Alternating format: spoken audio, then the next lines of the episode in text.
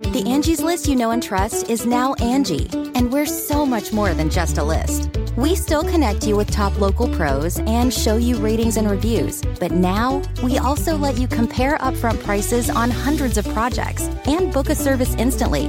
We can even handle the rest of your project from start to finish. So remember, Angie's list is now Angie, and we're here to get your job done right. Get started at Angie.com. That's A N G I, or download the app today.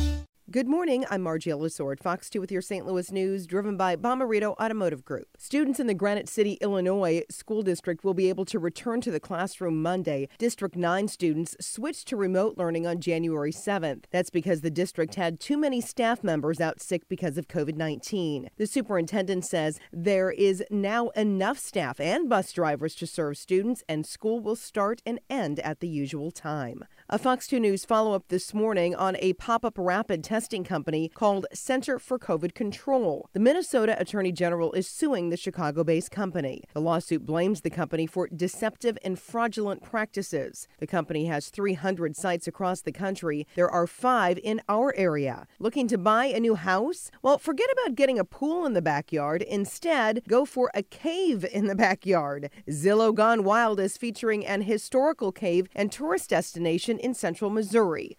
Jacob's Cave is a mile long cave system just north of the Lake of the Ozarks.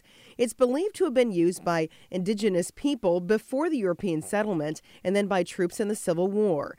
But it was rediscovered in 1875 by miner Jacob Craycraft.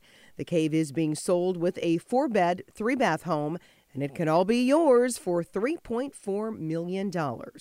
From the Fox 2 Weather Department, frigid temperatures this morning with lighter winds than yesterday. Sunny and cold today with a gradual warm up into the 20s.